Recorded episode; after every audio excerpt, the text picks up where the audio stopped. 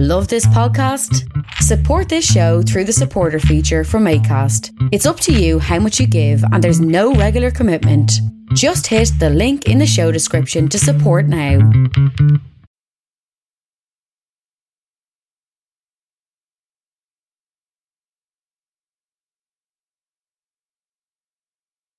four, three, two, one. I told you before to be careful where you put your legs. I was only trying to be helpful. I can help myself. What are you waiting for? Come on. Come on. What are you waiting for? Come on. Come on. For seven decades, Michael Caine has been among the world's most renowned and recognisable actors. It was just what I needed. A one-inch god with a two-inch penis. The star of classics like Zulu, The Man Who Would Be King, and The Cider House Rules. It's a miracle no one was killed. But also films that brought his career to the brink of complete implosion. I made a mistake. Somehow, he has always found a way back. You're a big man, but you're in bad shape. With me, it's a full-time job. In this epic podcast series, we will watch and review every Michael Caine movie, from the greatest hits You're only supposed to blow the bloody doors off. to the incredible misses, You failed to maintain your weapon, son. and take a deep dive into the life and work of one of the world's most recognisable film stars. His name is Michael Caine, and no one will forget his name. to understand how he has made the mark of Caine. Well, you all settled in? Right, we can begin. For God's sake, come in. Hello and welcome as always to the Mark of Caine, the podcast series where we take a magnifying glass to the career of Michael Caine to peruse the minutiae of an amazing career in film that reels from the sublime to the ridiculous, often in the same movie. Uh, my name is Michael Foley, and I'm joined as always by Stephen Black of the Mallow News Twitter feed. And now, to be fair, seasoned Caine film reviewer. How are you doing? All right, is it minutiae or minutiae? I don't know. You do this. You do this every. You're a bit like Caine. You know the way Caine has like one good movie every five. You do this like picking me up on stuff I pronounce wrong about once every four podcasts or so. So what is it then? What is it? Min- minutiae. I think you said mi- a, didn't you? I, I don't know. I said I say minutiae.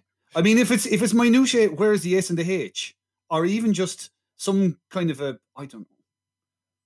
Anyway, I, I, far be it from me to to uh, take the wheels off your carriage. I don't know. I don't know. I don't know what. It's no harm. It slows me down a little bit. Makes me think about words, which is, I suppose, no harm in my profession to think about words from time to time. And before look, before we get into sleuth, really, Stephen, I suppose we really should talk about the the elephant in the room. Uh, it's a couple of weeks now since uh, since Mick Caine retired and then unretired, and we kind of thought it would be safer to give it a give it a little bit of time in case he retired again.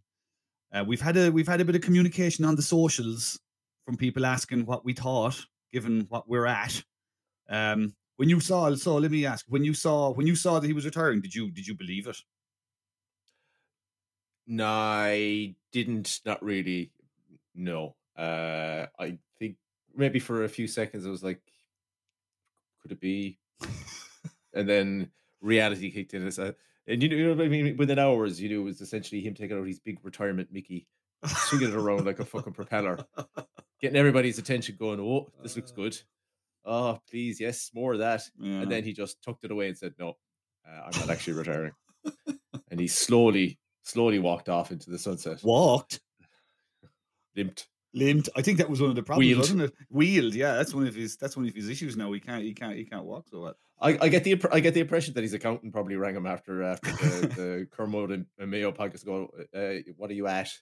I think you might be right. Just to kind of put meat on the bones for anybody who somehow missed this, because you know it was actually it actually became bigger news than you would possibly expect for an 88 year old actor of of his uh, of his vintage, and the fact he hasn't really been in anything huge apart from the Batman's in the last little while in a big in a proper way, you know. But uh, he's promoting bestsellers. He's he's film that's that's that's out at the minute. Um, he was doing an interview with Simon Mayo as part of the Kermode and Mayo uh, movie show. Um, and yeah, he was essentially he kind of almost volunteered. He could I'll just read, read the quote just for just for posterity's sake. Anyway, he said, "Funny enough, it has turned out to be what is my last part, really, because I haven't worked for two years and I have a spine problem which affects my legs, so I can't walk very well. So, and I also wrote a book, a couple of books which were published and were successful. So now I'm not now an actor, I'm a writer, which is lovely because as an actor." You have to get up at half past six in the morning and go to the studio. And as a writer, you start right without leaving the bed. Nick, I know you're doing it the right way if that's the way you do it. But anyway, that's just my own opinion. So Mayo then, Simon Mayo kind of just just kind of nudges him a little bit forward just to get clarification on whether are you actually retiring, Sir Michael? And he says, I think it would be brackets my last picture, yeah. There haven't been many offers, honestly, for two years because nobody's been making any movies I want to do. Also, you know, I'm 88. There's not exactly scripts pouring out with a leading man that's 88, you know. So I mean, he did retire, like, or am I reading it wrong? Yeah. Also, what books has he written in the last fucking decade? He's written one book, as far as I can remember, which is a, yet another kind of uh, recycled version of his autobiography, and that's it. That's all I can find. He's written a fiction uh, book. He's written a kind of a thriller novel. A fiction book. Oh, you're. I, I didn't realize I was talking to a literary expert.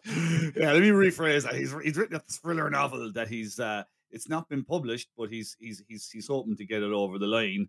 Uh Please don't, because you're gonna make you you're gonna make me fucking read it. I am, you know, we'll be getting that. Um, so you know, quite God. quite apart from all the movies that we have to go through, we're going to start reading these fucking books now. But uh, then the following, literally, like the following day, he there was a tweet came up. I haven't retired, and not a lot of people know that. Oh, God, it's always with the brand, always with the brand. Then there was a statement of Variety kind of confirming it. Regarding retirement, I've spent over 50 years getting up at 6 a.m. to make movies. I'm not getting rid of my alarm clock. Keeping in mind that one of the advantages of not acting anymore that he told Simon Mayo was, I don't have to get up early anymore. Oh, you, you, gotta, love him, don't you? I give I give it I give it the fucking fact that throughout his autobiography he maintains one of the advantages of working at a film set is that you don't have to get up early in the fucking morning. It's not a nine to, it's not a, it's not it's not a, a like a regular job. I think we've, I think we've established at this stage that a lot of these statements don't really stand up to, to, to, No, to and it's- it's nice to see podcast-based scrutiny. But I mean that's the one thing that at least has been consistent throughout his careers because there certainly hasn't been the quality of these fucking movies. It's his uh, quality of his inconsistency when it comes to both movies and statements about life, life experiences, movies, blah blah blah, all just grain pound He is metric consistent. ton of salt. he is consistently inconsistent. Like, and you know, it, you know, it's obviously been forgotten. Christ above, I didn't know either. But he actually, he actually retired before he quit acting back in the mid '90s after Bullet to Beijing, one of these Harry Palmer straight to. Would we have had DVDs in 1995? Would it still straight to video? Anyway, whatever. He had such an awful experience in St. Petersburg shooting that, which we'll save for another day. That uh, he kind of he says himself it, it put him off, but uh, Jack Nicholson managed to cajole him back for Blood and Wine. Now, I went and just checked the dates because I was thinking, oh gosh, maybe he went for two or three years. Bullet to Beijing came out in 1995. Blood and Wine came out in 1996. So it was like, yeah, he retired for another hot weekend, I'd say. And, you know, first decent offer that came along.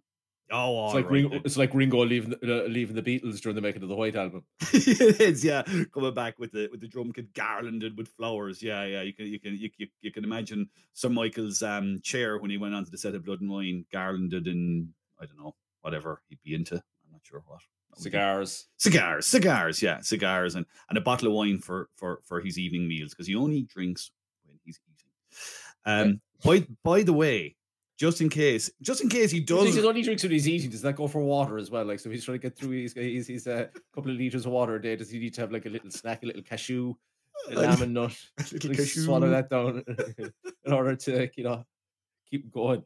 I Sorry. Shak- sorry, Shakira. I can't, I can't have that glass of water. I need to have my cashew. he's a man who he's he's a man who treats Lovely his, little cashew. man who treats his body as a temple in his advancing years. So I, I'd, I'd I'd say he's I'd say he's hip to any of that stuff. Yeah, I'd say he absolutely is. He actually had even if he even if he was retiring, right? This is so Tupac. This is why I think he's going to be the Tupac of of the movie business, even when the great man is dead and gone. He already had filmed a movie anyway called Medieval, which you'll be glad to hear. Stephen is a Czech historical drama. For some reason, it gets me thinking of the Last Valley. He's old, uh, his old 30 years war thing. I check historical drama, of course, being what we're all crying out for, uh, called Medieval. It's out in 2022. So even if he wasn't making movies anymore, there are still more Caine movies to come. I've seen that. and The only picture I've seen of him on set is him in, being carried in a sedan. Know, those sedan, sedan chairs. So even still, he's he's sitting down. It's sitting down Caine really at this stage, isn't it? What's Yeah. your stage? Just remind me again. This is something obviously for another day, but what are your? It's it's sitting. We're in sitting down Caine now, isn't it? No, we've entered the lying down phase. So he's now either vocals or lying down Caine. So Right. box only Caine. So you're like the radio in Dunkirk and uh, his various voiceover work in the likes of Gnomeo versus Juliet or whatever. Yeah, Romeo called. and Juliet. Yeah, yeah. Romeo and Juliet 2 Electric Boogaloo. Mhm. Um, and now he's entered, yeah, even the trailer for that um, that new one with Aubrey Plaza. What's, yeah, the name of it bestsellers. Bestsellers. Bestsellers. He's like half the footage from that trailer is him lying in a bed. So this is Right.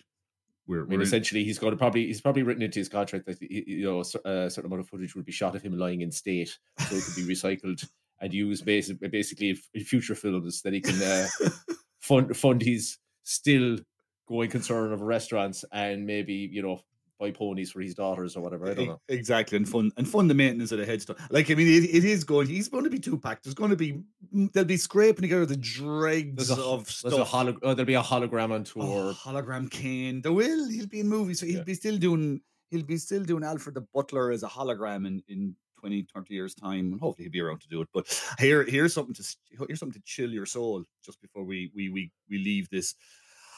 I didn't know this. Maybe you knew this, but Vin Diesel had an idea for a part for Caine in the Fast and Furious franchise. I did not know that. that This that- I- I- terrifies me. Obviously, Helen Mirren, Helen Mirren is it? It was was he Yeah. supposed to play um, Jason Statham's dad or something? It's yeah, yeah, exactly. This I, I'm telling you now, right? I'm telling you now. If somehow lying down Caine it kind of manifests in the Fast and Furious franchise, I'm gone. I'm done with this. I can't do it. That's just a bridge, a bridge too far. Well, that's a good segue. That kind of ruins me just to say my only my only factoid about Vin Diesel is that he has a twin brother, literally twin Diesel. Really, Twin Diesel. Yeah, Are you Twin serious? Diesel, yeah. You're not taking. Oh, 100 piss? percent. I am not taking the piss. my god, my god. Well, we'll probably leave it at that. He did it. He did one more thing. He did a very. I have to say, it was a bit. It was a bit poignant reading this interview in the Guardian. Uh, maybe about a week, maybe about a week after his Kermode Mayo interview had appeared. And again, he's kind of saying he's retiring, but he also said like he doesn't watch his own movies. He misses his own mates. They're all they're all passing away on him, and it's his it's his buddies he misses. Uh, rather than you know, doesn't watch his movies anymore, you know. So, but you know what? We're here to watch him for you, man. So we'll we'll keep driving on. Yeah, I'm not going to ruin that segue. That was fine. Yeah. so to go back, you said seasoned, seasoned, like Mm. as in you know, like a piece of fucking meat that's been hung out and kind of covered in fucking peppercorns and a bit of salt and pepper, that dry, dry, dry out in the sun. Yeah, that kind of seasoning. Yeah, Yeah, kind of feels like that. we have been trudging through some terrible schlock lately. It has to be said. Like it's been, it's been a rough ride since Get Carter, hasn't it? Yeah, it's been pretty poor. All right. It has been like, but you know what? I don't know. I don't know. Sleuth is today's film, and it was a bit of a treat. I think. I maybe knowing it was an Oscar-nominated performance for Mick Caine, I had high hopes. I had very high hopes, and I think he. I think he delivered. Do you think he delivered? Yeah, I think we can get into further detail, obviously, because you know that's kind of what we're supposed to do. Uh, yeah, oh, it's certainly uh, a, a, a better movie than the one, the last two or three that we've watched. Yeah, it's certainly it's certainly an improvement. Um, but anyway, look, it's, you know what? It's more than an improvement. This is this is a fabulous performance by Caine. In his own words, at the time, this was the best film that he had made and the best performance that he felt he had given to date in anything. Opposite Laurence Olivier, Lord Olivier, indeed, the godfather of stage and screen acting, in a great old thriller mystery called Sleuth. Think of the perfect crime. The house is empty. Have you ever actually committed a crime before? Then one step further. This, as they say, is where the plot thickens. It's a real game and a real murder. There's absolutely no point in playing another pretend game. Isn't that right? Palomar Pictures International presents. I understand you want to marry my wife. With your permission, of course. Laura Laurence Olivier. You may not agree with this, Inspector, but you take it from me. The shortest way to a man's heart is through humiliation. You soon find out what he's made of. Michael Caine. Why don't I just keep tapping you lightly on the head with a poker until the lump comes up? Can't make a game out of real murder. We'll see. In Joseph L. Mankiewicz's film, You're mad! You are a young man, dressed as a clown, about to be murdered. of Anthony Shaffer's Tony Award-winning play, Sleuth. Right. Well, did you enjoy it? It's a bit of a is it a bit of a Sunday afternoon classic for you? It's a bit of a kind of a Sunday, yeah. The kind of your latchkey kid, parents who got off to the beach. You're, you're kind of that kind of adolescent uh, time of your life. You're going, oh, I don't want to be going away with my family. I want to be by myself. But you're home and this is on, and you're kind of going, oh God, what is this? Uh, and it's fine. Like it's it's it was okay. It wasn't terrible. It was okay. I had an okay time with it. It was. I mean, it was a slog. Like I sing a little song for you. Can I sing a little song for you? Yes, go on. Yeah. It's a film that's turned into a movie. Oh shit! Sorry, I'll have to go back. and do. Uh, what an idiot! Okay. Ah, brilliant. Take Can you cut- can you- can you cut me in? This will be on the anthology edition. No, this Yeah. is like you know, the this this will be like well, well, we'd like to see earlier versions to see how this song evolved. You really, you, re- you really wouldn't know it was, it was awful. Okay, I count you in. Do you want the kind of what kind of accounting do you want? You want a slow counting? What kind of a tempo? You know, Ah, just mid tempo. We'll probably end up cutting this anyway because Okay. I doubt it. One. Are you ready? Yeah. One, two, three, four. It's a play that's been turned into a movie. It's a play that's been turned into a movie. Although it has the scope of Alfred Hitchcock's Rope, it's a play that's been turned into a movie. I really mean it. Why? Just the one verse yet.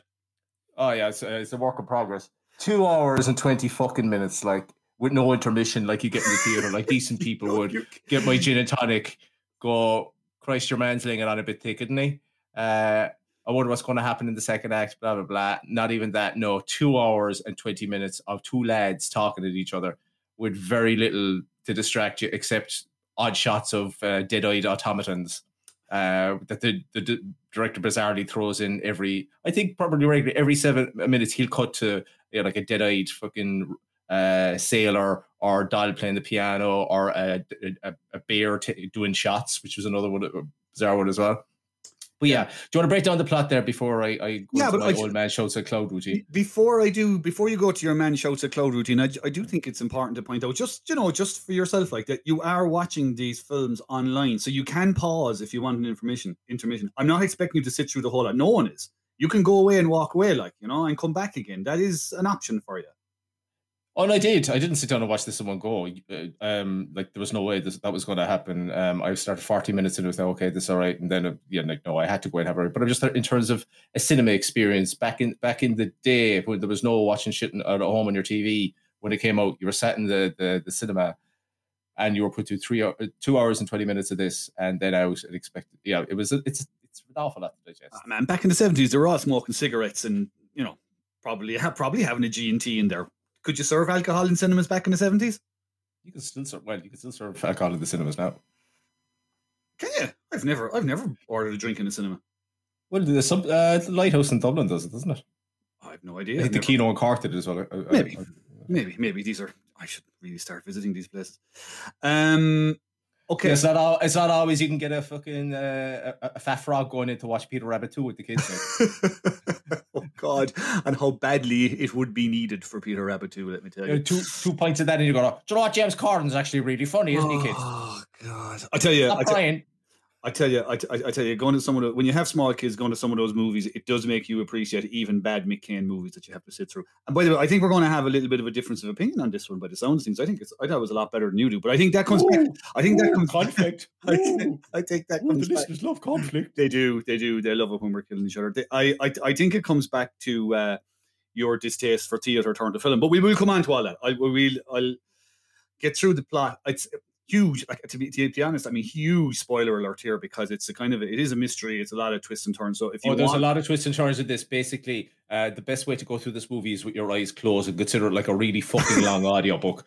Because the spoilers that he's talking about, if unless you are, God love you, visually impaired, Yeah. or um, or yeah, if you're visually impaired, then you everything in this movie will turn out to be a complete. And do you know what? Maybe a little bit of a hearing problem as well, because to be honest with you, as we, as mo- most things with Caine, when there's an accent on, it tends to kind of slip whenever he has to shout as as the character that he's playing. But again, uh, sorry for interrupting you, but you know, I just wanted to contextualize that whole oh spoilers. Yeah, yeah. Well, look, it's it's a. I think it's it's a very good movie. It's a nice movie, and if you want to watch it and you haven't seen it, maybe you might want to scroll along because it, it really is a it's it's a twisty one. Anyway, anyway, on we go. Um, okay, so Andrew Wyke is played by Lord Olivier. Uh, he's a successful crime fiction author who invites this chap Milo Tindle, played by Caine, to discuss the business of Milo's ongoing affair with Wyke's wife.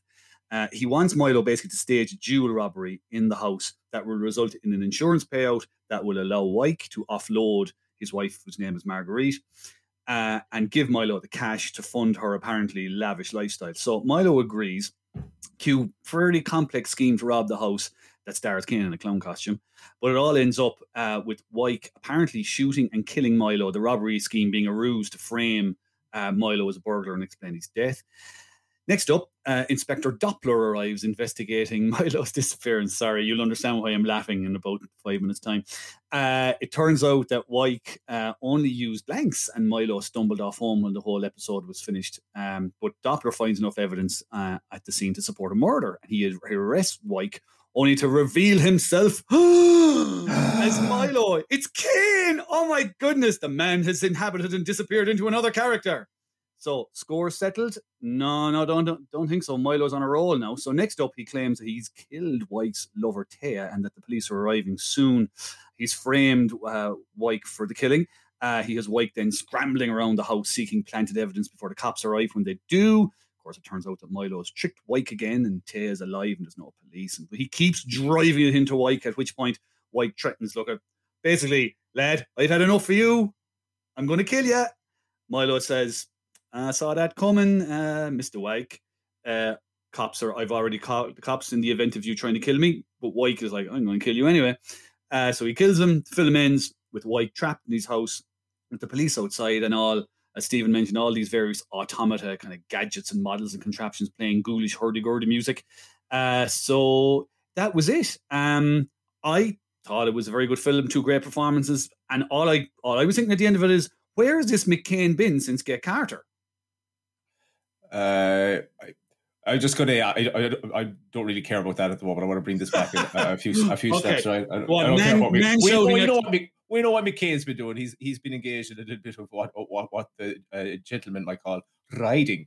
Uh, with his soon-to-be wife, he's in love. This is Caine in love. Uh, Mm. So he's been a little bit distracted with that, but he's also doing the typical Caine thing of, uh, I didn't read the script. Uh, I trust the guys involved in it going off making movies. Deciding it's a disaster, and then not bothering to to to be motivated enough to put in a, a good performance. Okay, so so we- this is him.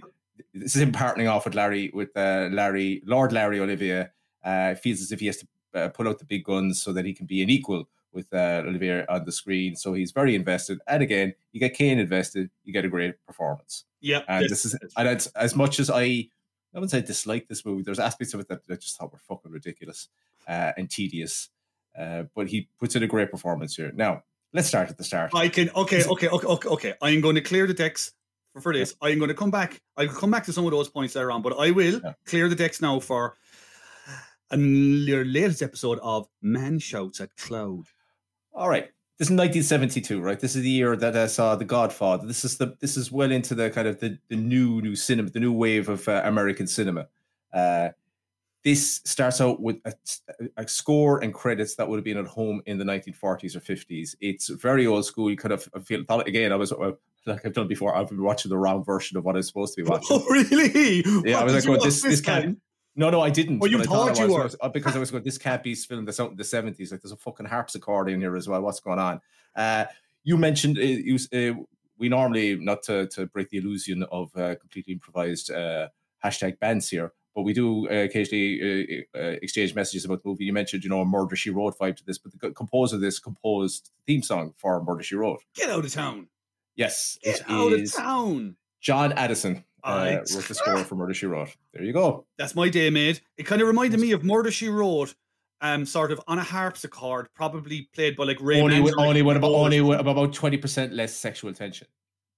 about twenty percent. Yeah, yeah. I mean, you're you're you're you're, you're not going to get that free frisson that you get with Lansbury. To be fair, You're introduced then. The, I think there's two exterior shots in this, and the first one is is, is Kane uh, playing Tindle arriving at the manor house and going out to find Larry, who's dictating. Uh, I suppose a follow from Pulp, dictating his latest uh, de- uh, detective novel in the middle of a maze because he enjoys games. He likes games a lot. Everything's a game, Michael. Life is a game. Love is a game. Social climbing is a game. Everything is a game. Did you get that? He enjoys games. He's like fucking. If anyone watches the song movie, it's like Jigsaw played by Oscar Wilde, written by fucking Noel Coward. It's you know I mean, like this isn't just subtext that's kind of put on with, you know, within with, like a sprinkle of subtext. This is like big fucking butter knife on a big you know fucking loaf of bread, slathering it on there. Do you want it? No, I've enough. No more subtext. He likes games. Get it down your fucking mouth, you idiot. yeah. Uh, it- it- there can be no doubt on that on that point about that subtext about the game, but also Olivier in general. He is he is in full blown Technicolor here. Like it is Lord Olivier.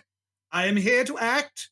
All of you, move around me now. Oh, Caine's thought about this is that they're doing the run through in the script, and he noticed how much Larry was putting into it. He was going to give it everything, and he got, and Larry said, "Oh dear boy, you must, you must, you must put your entire performance into the read through. Otherwise, you'll never give hundred percent of the screen." And Caine goes, "And from that day on, I always did."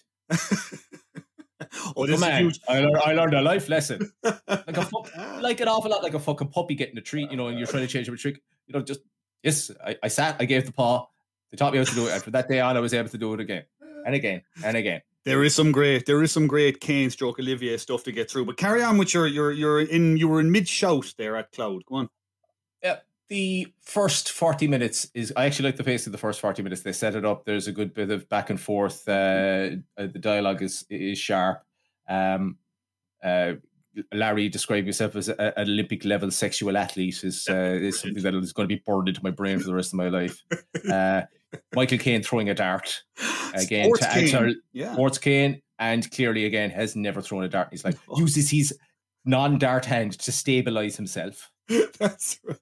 That is right. I'm sorry. I laugh every time. Sports Caine is one of my favorite things in this. I mean, It's is my is favorite, there one of my any favorite sport he can't mangle? No, he's, he's he's he's not the most athletic of uh, individuals. Uh, what else? Yeah, it's good the setup. I mean, you could see the the twist a mile coming. uh, You know, I mean, that's how fucking thick is is is Tindle in this. Uh, you're going along to the the lad, uh, the the husband of uh, the woman you're having an affair with. You're told him that you were you're basically that you want to get married, meaning that she's going to divorce him, and him surrounded by uh, the relics of his detective writing career or detective novel writing career. All these fucking weird automata uh, machines. Clearly, he's nuts, but also he's well versed in the the whole world of of, of of of detective novels, and he's going. Oh, do you know what? Fair play to you, lad, for writing the missus. Do you know what? Too much for me, boy. I've got my own piece on the side there. Do you to be a great idea? If you rob my safe uh, and we claim it in the insurance, yes, that sounds like a normal uh, proposal. I am in agreement with you. Let me now incriminate myself completely. And oh no, how could you betray me like this in a twist that everybody saw coming? And the wet puppy dog eyes that Caine gives them. How could you do this to me? How could you make me dress up in a clown outfit, stage the entire break-in, and then out of nowhere turn on me? It has to despite be the fact that you've referred to me referred to me as a uh, as a jumped up pantry boy, uh, hat tip to Morrissey, Mhm. uh, and various Italian uh, racist tropes. it has to be pointed out at this stage now that the, the scene you're talking about is key for all sorts of reasons, right? So, so basically, just to set the scene, okay. So you have Caine hanging on to a banister in blubs of tears, going, "Don't kill me, don't, don't." All this, right? Um, first question I'll have for you in a second is: Is it a bit OTT? But the second point is that when they had filmed the scene, uh, Olivier is walking away. This is a classic Caine anecdote coming up here now. Classic Caine anecdote, klaxon. Um, he walks away and kind of a little bit in parallel with with the with the movie itself and the two characters where uh, Olivier's uh, character is basically looking down his nose at, at Caine's character throughout the whole thing. He turns anyway, anyway, he turns to Caine and says, "When we started this film, I, I thought of you as a talented assistant, but Now I see you as a partner. I thought, oh my god! But Caine says, What a, what a cunt. oh my god! Caine says, greatest compliment I ever got. I was like, man, think more of yourself. Yeah, wait, think more of yourself. And as well, that, that, that ties into this whole thing. He was worried. He was stressed going into Oh, the wrecked out of whether his or not- head. This again, how insane the English are. Uh, how would I address him? It was Lord Olivier. Should I address him as Lord by Larry? But Larry then gave me his permission to call him Larry. I'm going, dickhead. I'm going, we're both in the same movie. Like, we're both getting more or less equal billing in this thing. I, they, were- they were both in supporting actor category. So it's not like they were actually, you know, one was uh, uh, given a lead, uh, the, the leading actor over the other. They were both billed as supporting actors. Yeah. So, uh, so it's not as if there was any kind of pecking order, except for the one that existed in fucking Caine's head and the one that Olivier obviously uh, was had established in his own mind. Hmm. I do like the I. I do like the um I do like the idea though of you mentioned you mentioned there you know Lord uh, you know what do I call you well I'm Lord Olivier and, and you are Mr Caine but after that he says we're Larry and Mike Larry and Mike like it's it's just screams early seventies New York sitcom cab drivers starring John Cazale fresh from his role as Fredo in The Godfather and a very young Tony Danza or maybe just Olivier and Caine in a sitcom you know trying to make ends meet in uh, in Brooklyn. Hey, how you doing? You got you you you got enough you you you got enough money? You got enough bread for the rent this month, Larry? is that Caine doing a New York accent? Yes. Yeah, so I that was too authentic for my liking. Go on, you you try. all right? You all right there, Larry? or you have enough money for the rent? I just have a vision of Olivier sitting on a couch on the set, going, "Oh dear boy." I'm not doing the accent. I'm just speaking as I always do. I, I would like, to, go, I would like to go get me a slice of, of New York pizza. do you enjoy New York pizza pie, Mike? oh, I sure do enjoy the slice of the American pizza pie. Oh, marvelous. then shall we go together and, and engage in a slice of pizza pie and perhaps go for a Budweiser? Oh, boy. As an American man, I sure would like me a slice of an American pizza pie and a Budweiser. I don't know. Is that JFK or is it Harry Sundown? Or what the hell is going on there? I'm not currently engaging 100% of my brain. How fucking dare you? I 50%, 50% engaged in the accent and 50% on improv. keeping in mind, And I'm course, nailing and I'm nailing both. keeping in uh, you are keep keeping in mind that Mick Caine, yes, always accents take up fifty percent of the brain when, when you're in that when, when you're in that space. He was very Oh, conscious. Larry, you haven't picked up your towels in a bathroom again. Oh dear boy, what a fright. I am forever less being fastidious than you, for I am the messy one, which is ironic because I am British, and you are the tidy one, despite the fact that you are clearly an authentic Italian American man. I really wish I hadn't started down this road, but here we are. I'm going to Yeah, try. this is your fucking punishment for it now. Yeah, this is your this is what you get for engaging in flights of fancy. But you don't just you're you're not punishing just me. You're punishing anyone who's listening to this. Not fair. I'm taking them on an oral journey. How dare you? God, yeah, it's an oral journey that ends with blood coming out their ears. Um, anyway, very conscious he was indeed that he was dealing with this formidable force. Like, I, I learned a lot about Olivier actually from reading one of Caine's biographies about this film. Like, for example, like Olivier was known as a scene stealer. And I, I got okay, what's a scene stealer mean? So apparently it means like little twitches and movements on camera that draw attention to that actor and away from other actors who should be central to whatever the scene is. And also, he was an upstager. Now, I was obviously heard the expression to be upstaged, but apparently it's a thing. Someone who moves backwards upstage, forcing other actors to turn their heads from the camera and speak their lines to them. So he's essentially dictating how the scene plays out. But apparently, like Joe Mankiewicz, who's who's the director, he was very good, like in fairness, in terms of calming Caine down, um, told him he'd look after him, and they worked out a kind of a camera system to fit around how Olivier moved, so that in the edit they could put it all together in a way where it was kind of even Steven, even if Olivier was expecting everybody to act around him, and he did dominate everything. But they seem to have kind of they seem to have got on well. Yeah, uh, mutual respect, blah blah blah. But I mean, to Olivier's performance. This, my God, there's times in this movie where you just want to stick a few cloves in him, slather him in honey, and just pop him into the oven for Christmas dinner. Like, my God, it's like pure, pure. I come from the stage, my boy. Ham, just pure kind of fucking full English. Ham on a plate. Ham on a plate. Ham on a plate. Haven't you forgotten the jumped up pantry boy who doesn't know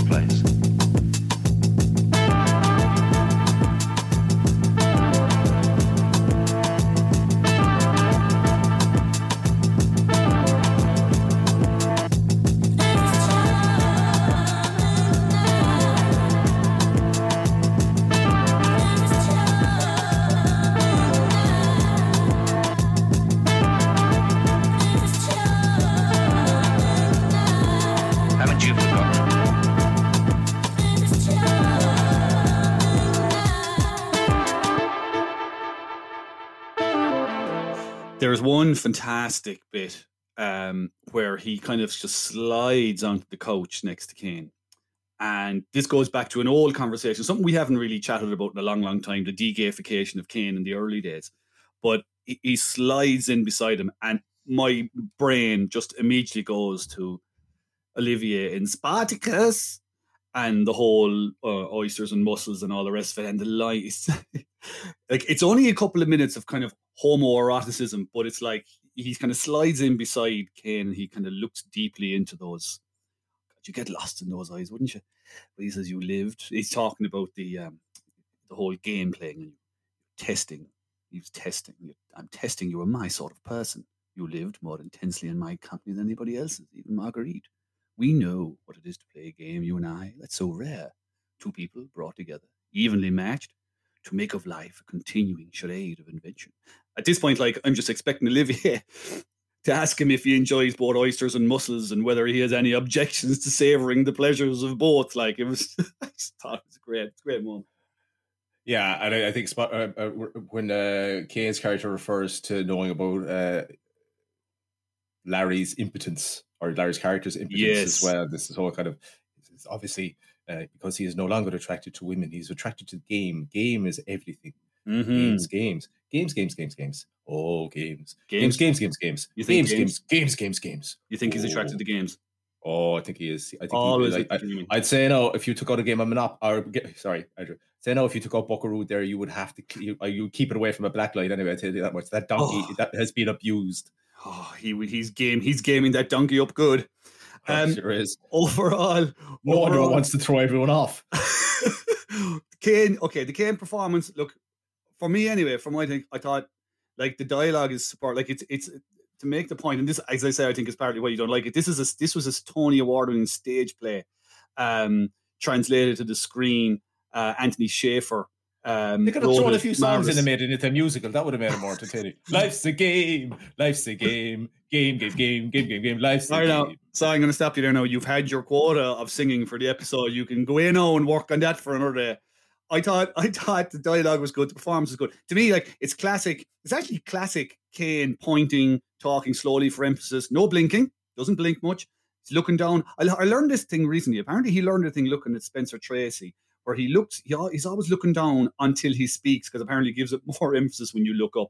I don't know, but it's it's almost like later Caine revealed in the early seventies. But I want to throw something at you because there is one gigantic thing in the movie that you've alluded to there are already a little bit that you have to buy into if you're going to enjoy this movie. Otherwise, you're going to go, "What a complete crock of a waste of time and stupidity." What you need, what you need to buy into is essentially is that going back to 1972, that the audiences that were going to cinema were as about as sophisticated as the audience in Paris that went to see the first, uh, first Lumiere brothers movie of the train coming leaving the station. That Yeah. apocryphal story about they put it on and people screamed because they thought, "Oh my god, this is a real train coming towards us. We're all going to die."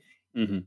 That you have to buy into that fact because as as we mentioned, the fir- the first shot of Inspector Doppler. So it's a couple of days after Tindle's disappearance, and there's a, a knock at the door, and looks for the door, nobody there, goes around the back, and they reveal, and Mankiewicz shoot, uh, shoots this in the most dreadful way possible, because in bright light he looks less like Caine in the makeup than he does in the shadow. In the shadows, it just looks like Caine with a mustache. So you're going, did everybody in 1972 was there's like this mass aneurysm that happened to cinema goers? It's like people coming out with nosebleeds going, I genuinely don't know what happened. My God, that was a great movie. or what the fuck was going on? Because Is it the same way you know when you were watching Superman as a kid? You're going, God, you really can't believe a man can fly. Then you watch it and watch it now, and you're kind of going, Oh God, that's blue screen to fuck like. Yeah, yeah, yeah. I don't think it is because again, you're this was a level of sophistication on screen that you'd never really seen before from a special effects perspective. Whereas this is a man in makeup. this is a guy This wearing clearly plastic on his Mi- face. this is clearly a Michael Caine in makeup. oh, Now, like now take take that aside. All right. Okay. Let's say okay, terrible idea to introduce him in shadow because it looks exactly fucking like Michael Caine, and all your your brain is doing. Okay, so we thought he was dead, so clearly he's not dead. So this is going to be explained. But why are they doing this? And how come the master of games, games master, you know, the man who was so had the upper hand in the first half of the movie, all of a sudden kind of. Good evening. This is clearly you, Inspector Doppler, not anyone else. Clearly not you are you don't bear you bear a slight resemblance to the man who's gone missing. Perhaps are you related, uh, distant cousins? Uh, your accent is your accent is different, but so therefore you cannot be. his hands look like a fucking. Okay. They made no effort. They made no effort with the hands at all, and then you kind of go, all right, maybe put it aside. Maybe if Caine put in a performance that it's, it's clearly two separate characters. Unfortunately, we come back to that age-old issue of Michael Caine and accents. So Inspector Doppler kind of talks like that. Oh, trouble up, up, up, mill. Ah, there's been a murder. There's a man dead in a cider barrel. And it, but unfortunately, I keep on slipping back in, in Michael Caine's accent. That is Whoa, that was Australian. That was actually Australian. It's it's, it's easy to slip. See, fifty percent of the brain is gone there. It's- It, it is, yeah, but I'm I'm not a celebrated uh, multi uh, nominated actor. I would put it, I would put his accent down as the best accent he's done so far, for what it's worth. Yes, it is the best accent he's done for what it's worth. Uh, but still, it slips all the fucking time. Like there's no consistency in it. Can I ask you a question? So, how long, if you could put a clock on it, how long did it take you to recognize that when he opened the door and the inspector is standing there? A second, a second, a second, a second. As, Second. soon as I saw the face, I could have gone, that's Yep, there he is, that's him there. That's, That's, him. now. That's What- your man. and then- That's that you- fella now. What's happening there Lorraine?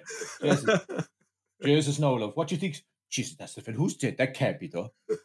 Like they don't look anything alike, and my brain is telling me if somebody if somebody doesn't look like another person, then they have to be two separate people. Oh, it's just unbelievable. And I mean, like as you just said there in the middle of all of that ranting, like like the idea that this, you know, highly tuned fictional crime writer can just suddenly turn into this complete moron and not notice that the guy standing in front of him pretending to be uh pretending to be an inspector, framing him for murder. But especially, especially since he hasn't fucking killed him. If he had, Yes. thought he had killed him, and that's what they're setting up, then you're kind of going, yes, he would buy into. Obviously, this couldn't be the man I've killed because this man is dead. But because he knows Tindle is alive, Mhm. you think he'd be even be more fucking. It's in your brain. It's in your brain. But look, it's, it's it, I know, I know, I know. And you know what? To be fa- if if if just if the old bit of movie magic makeup had been better, we wouldn't Sure, be having this this is a conversation. fucking Although, Tony actually, actually, no, sorry, we would. What's we- what's going on in the theater? You're going, you're getting your program at the start, and you're your your fucking bowl, your, your pot of ice cream, and you're going over. Just there's only two people in this. and there's the intermission coming back, and an inspector calls. And I'm going to go back to the program here a second now. Who's this beat that's just Hang been introduced? I, I'm going. I'm going to. I'm going to stop you there now in in on your hilarious comedy riff, right? Because to be fair, I can't speak for the play, right? But for the, if you remember the opening credits that you paid so much attention to, There they listed off. They listed off a load of fake actors to try and put Yeah. people off the scent. Yeah, but I, I got did you? Uh, I, I- this is something you could look up in one of your uh, your uh, fact finding missions, whether or not they included in the program for the theaters. Because I'd imagine uh, fucking equity or whoever probably would have had a, a award or two with them. I don't know. I don't know. But anyway, it's it's uh it's the thing that you have to you have to just put it out of your head, and then once you once once you realize when the inevitable comes, when But even if he- they look so he, he, disrobes and he Oh, it's so disrobes his face. Very Um, slowly goes kind of through a Lex Luthor transfer. There's a bit in the middle where he's no eyebrows and no hair, and he looks less like Michael Caine then than he does with the fucking the the moustache and the wig on. It's fucking ridiculous. If they gone with that, you'd go, wow, that's his Tindle's uh, cousin who has alopecia. Yeah, he looks like Doctor Evil. But Um, just, just just to go to like even a, a modern day cinema. What was it? Uh, two years ago, uh, was it Luca Guadagnino? I'm sorry for his name. The Call Me by Your Name director did a remake of Argento's Suspiria, Mm. and in that there's uh, uh, there's uh, Tilda Swinton is in it as like Head Witch spoiler or whatever. But it's fucking yeah. But anyway, but there's uh, also a character, uh, in it- this very old man who plays a psychotherapist, and it's Tilda Swinton in all man makeup. Yes. But yes, if you I look at remember it's, this. yeah, but it was really, really convincing. But people worked it out because of the cast listing on the movie because they gave a fake name for the actor. Somebody looked it up. But that's, I mean, if you looked at it, you'd you'd have to look very, very deeply in order for it to to kind of twig it. But even st- you know, I don't know, are people more curious now? But they figured this out before the movie came out that you know this that you know that this character was Tilda Swinton. Uh, people were clearly back in the seventies, probably had like you know more pressing things. Was Vietnam still going on in nineteen seventy two? You're or Oh, abs- yes, it was. Yeah. It but was. Vietnam's in full swing. Maybe people are worried about uh, that and whatnot, and the, the I don't know Yeah. Like, other, other history stuff in the seventies. I know the cocaine bombs that they were dropping on South America. Oh, here we go. Here we go. Uh, what, uh, what, what, what you're listening to here now is a person talking as though they're walking into a lake, and slowly but surely their head is disappearing below the waterline. Was Vietnam still on then? Was it? I also can, Oh, and also lads. un, unable to swim. totally unable, and I'm throwing him stones to help him to get out. Um, do we have anything else to say about the movie? Uh, bum, bum, bum. We've kind of done. I mean, I think we're both in kind of agreement. Probably me more so than you that Caine was very, very good in this. Are we? Yeah, We and think he again, was very go back to what you said about the crying being over. The, Oh, yeah, yeah, Well, yeah. we are character choices in this. I mean, you're fucking exposed. Like Tindle collapses like a fucking uh, one of those uh, sex beds uh, or anti-sex beds at the Olympics. Like just fucking. Gosh, as soon as he's the is pointed to him, he's there weeping, uh, weeping on the stairs, and it's supposed to be this transformative moment for him, as he says, uh, once he wakes up after he's been shot with the blank. You know that it's changed forever changed. It's a really like he he turns on a dime. Like it's it's it's it's for what they've established really out of fucking character. And then the whole the and then it's it's kind of a, it flips it flips the roles, I suppose. Uh, at the first half, Larry's the one who's in control. It's his game, it's his rules, and uh, Tindle is dancing to his to his drum or boy. Uh, and then in the second half, it's completely reversed, where Tindle, who's shown no competence whatsoever at all this, first of all, has uh, wonderful friends in the in the the makeup trade uh, or the prosthetics trade, and is now uh, a phenomenal uh, character actor who's able to inhabit, well, you know, inhabit uh, this role of Inspector Doppler, and all of a sudden is capable of all these machina- uh, machinations about, you know, setting up this, uh, all the clues that would frame Larry for his own murder, and then all the clues that would frame Larry for uh, Taya's murder as well. Mm-hmm. And it's like, yeah, this is this is a complete fucking switch, and it's not really realistic. I know that's It's not working for you. I think. I think not you're being. It's a bit, it's it's pedantic. I know. I think you're being Uh, harsh. I, I think you're one other harsh. thing, one thing I would point out well about Caine's performance, and I suppose it's written into the play as well, is that you know this the the, the decay of his accent. So it's all he's kind of this nouveau riche, uh, jumped Mhm. up Pancho boy again, going back to that line, uh, who's uh, coming introducing himself, it keeps up kind of the upper class accent, but the more he's provoked by uh, Wyke's character, Wyke. He, he, you know, his, his accent decays and decays until he's, he's, he's, he's back in his Barrow uh, Cockney accent. Uh, Mhm. uh, towards the, the the end of the first half of the movie. So that's good progression. He does that well. Uh, although to be fair, again with Caine, the inability to carry an accent is something that he's really really good at doing anyway. it kind of comes naturally to him. It's very, it's very, uh, it's a like like it or, or like it or love it. It's a very focused game performance. It is for me. It's reminiscent now of kind of Zulu and Ipcress, where he's really invested in it.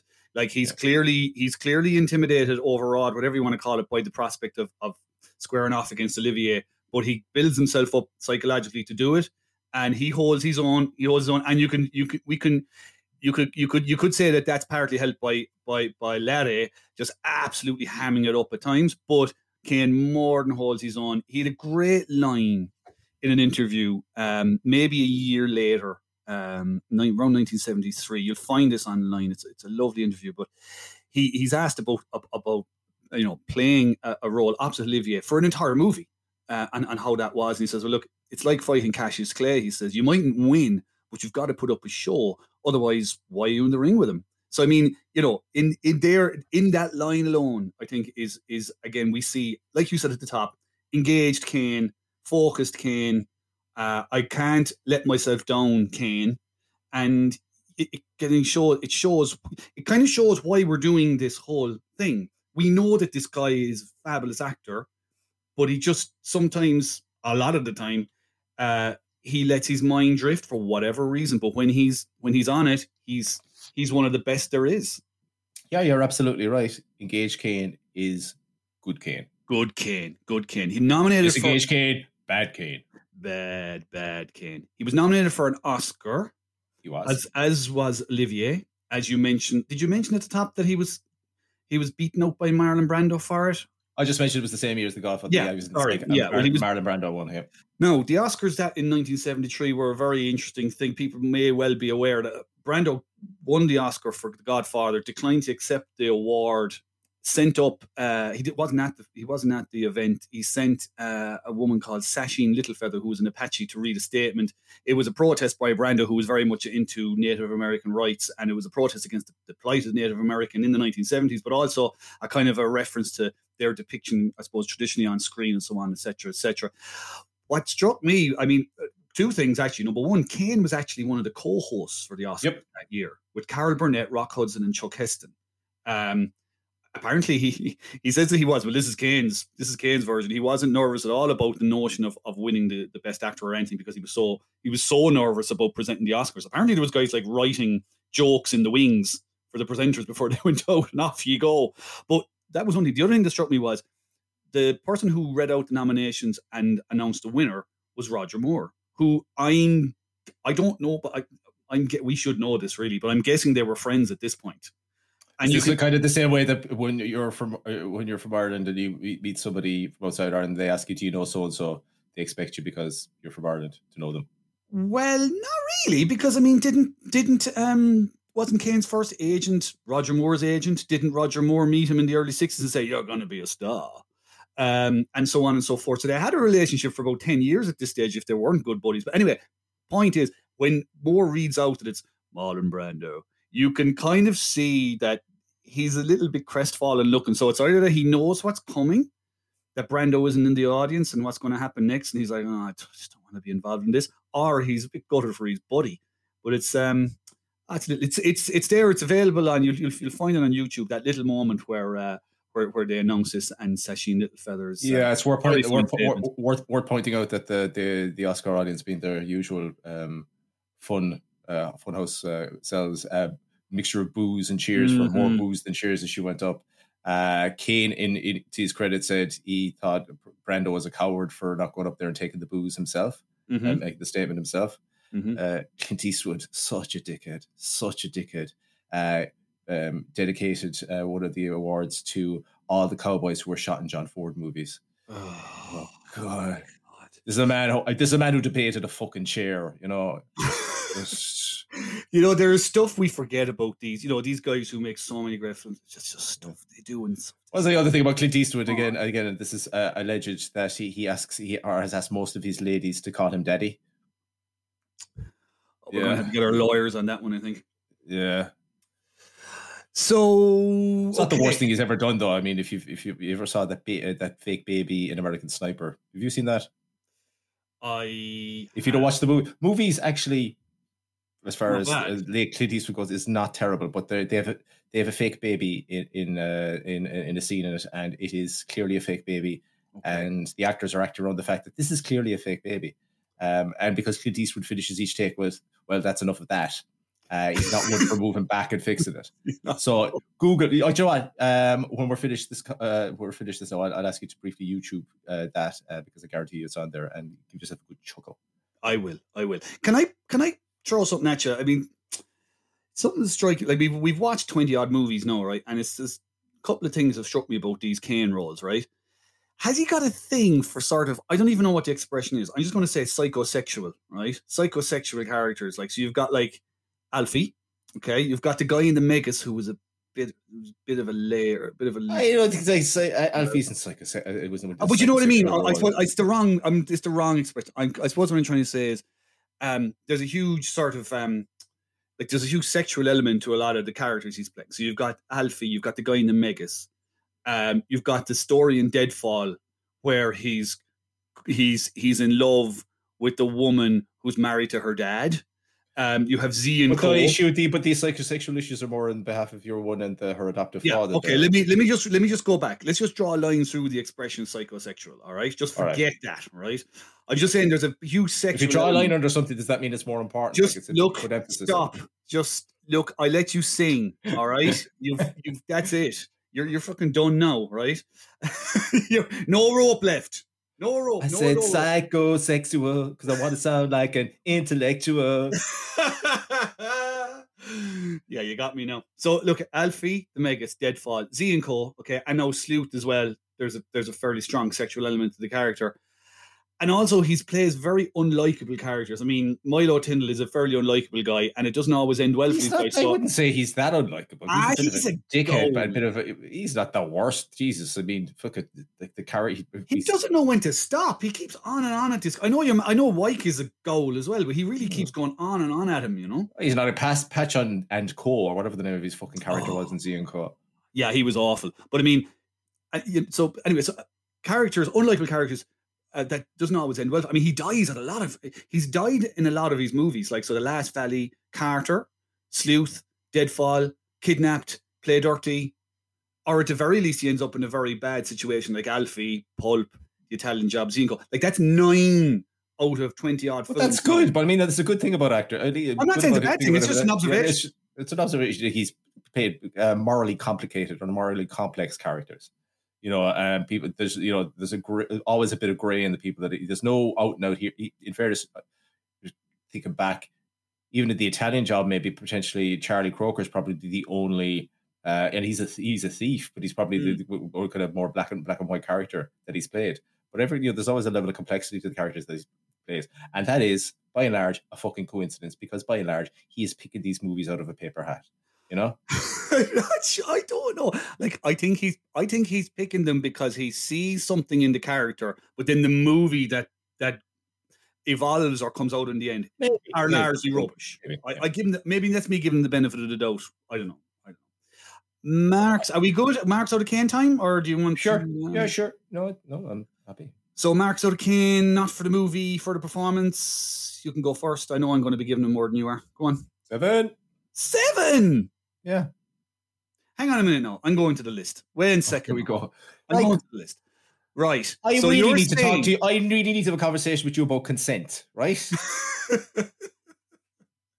I'm just trying to. Will you come home with me? No. Ah, hang on. No, let me go back to the text message that we've exchanged over the last week.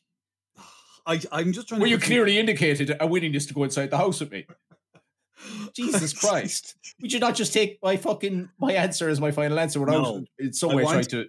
I want you to know what you're saying. You're saying that I'm. You're saying that his performance in this is the equivalent of Funeral in Berlin mm, some years and some episodes ago.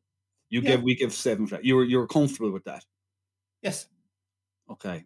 I would give him an eight for this. All right. That's only one more. Yeah. Well, if you would, I put it this way, if, if, a if you- huge jump. I've given him one more. You fucking monster! I've given him, how could you seven? I've given him a glorious eight. yeah, a high a higher eight. If I was rounding it up, it might even be a nine. That's not how I'm working. I'm coming back to you a bit. I'm coming back to you a bit. Give it an eight. All right. So what are we going to say? Seven, eight. All right. I'll go eight with you. I'll compromise. You see, I'm capable of compromise, but already I've reinforced your uh, negative attitude towards consent. You got right. I pushed him at this before, so maybe I might get a, I might get a couple of fingers down there the next time. Hell no. Disgusting. Hell no. Hell no. I'm going to keep on. your- I mean, 1972. I'm just like, what a year. Z and Co. We gave him one out of ten. Pulp. We gave him two out of ten. oh my god. And absolutely. And now Sleuth leaps to seven or eight or ten. Oscar nomination doesn't get it over the line, but another decent performance. We could at least say. So Yes. We're leaving Caine. Unless there's anything else you want to say, we're going to leave Mick Caine now at the end of 1972. Very mixed year, as we've just said. Pulling out a top drawer performance, in my opinion, anyway. The death of the salvage things. Um. Next up, totally. Well, actually, he takes a break from filmmaking. It seems because there's no film, no Mick Caine film in 1973 at all. It seems. I think in around that, if, if if my timing right, I think that Shakira was pregnant with their with the first child. You- so uh, you are correct. You so are correct. uh, he is focusing on his family. Fair play to him. He is. He gets married. Uh, Natasha is born. They buy a big dirty house and he's building extensions and he's very concerned about the price of the extensions, let me tell you. He's basically in, I suppose, the equivalent of the John Lennon bread making phase. Um, sort of just trying to settle down and put some roots down and what have you. So he, he kind of disappears for a bit of, I suppose, 1972 into 73. Um, but he returns in 1974 with the first in a run of four films, uh, beginning with the word the. Okay, I don't know if that's significant or not. Uh, next up is a film called The Black Windmill. Should my grip relax on this trigger, it'll detonate enough explosive to rip your guts out. I don't, I don't know don't- either. You already know, like I don't know either. I had a quick look. I had a very, very quick look at the synopsis for this. Um, so like you know, you think in 1972, okay, so like uh, Vietnam, Stephen, Vietnam, uh, Richard Nixon, Nixon, Watergate, are these ticking boxes ringing bells? Um, so we're in sort of um, early 70s paranoia time. So there's a bit of spying. I think there might be a spy in this, bit of kidnapping maybe involved. We'll see. I'm kind of hoping that we find an unexpected sort of gem at some stage. You know, like just a film that we've never, I've never heard of the Black Windmill. Um, that we just kind of find a movie that's by Caine that just kind of is surprisingly good. I haven't got that yet. Yeah. Well, there's always hope. I mean, uh, what do, what do you always say? It's always darkest before dawn, isn't it? That's right. No, shut up, you. Quiet, you. Um, okay, I think we're done. That was Sleuth, uh, Larry Olivier, and Mick Caine in cahoots. Um, and we're done. Yeah. Uh, we'll see you all in 1973 for uh, the Black Windmill. Go out, go watch it. If you have any questions that you want to ask us about the Black Windmill, hit us up on the tweets at Mark Caine 2 or at Mick, uh, Mick Foley 76. All right. Yeah, that's right. You never mentioned my Twitter handle. Why have you started now? I need to know that. I didn't give any consent for this. Speaking of consent, I, I'm I'm I'm overawed uh, by the amount of positive promotion you do on Twitter for the for the podcast. So I'm just going to make sure that your your name gets out there a bit more. I'm wrecked. I'm on the verge of losing my job as a result of this. and at Mallow News, by the way, you, you- they, they can talk to you there, can't they? That's fine. No, nobody who follows Mallow News who listens to this. They don't. That uh, well, that that that that that, that may be because you're not throwing your arse to throw it on the thing. Nobody Get cares. Nobody out. cares. Get I your will, finger out. Uh, go out, watch it in the YouTubes or on the streams, and if you have any questions, hit us up on Twitter at Mark Caine 2 Until then, best of luck. See yous. That's it for this week's episode. Thanks for listening. Make sure to like and subscribe. Um, maybe leave a comment. Only nice ones, though. Mean comments will make Alfie cry, and no one wants to see that. The Michael Caine podcast is written, researched, and presented by Stephen Black and Michael Foley, and edited by Andrew Foley. Music is composed by Stephen Black. If you'd like to get in touch, you'll find us on Twitter at, at Mallow News and at Mark of Caine 2 And if you enjoyed this episode, you'll find all the rest wherever you get your podcasts. The Mark of Caine is a Mallow News 2 Cubes production. See you next time.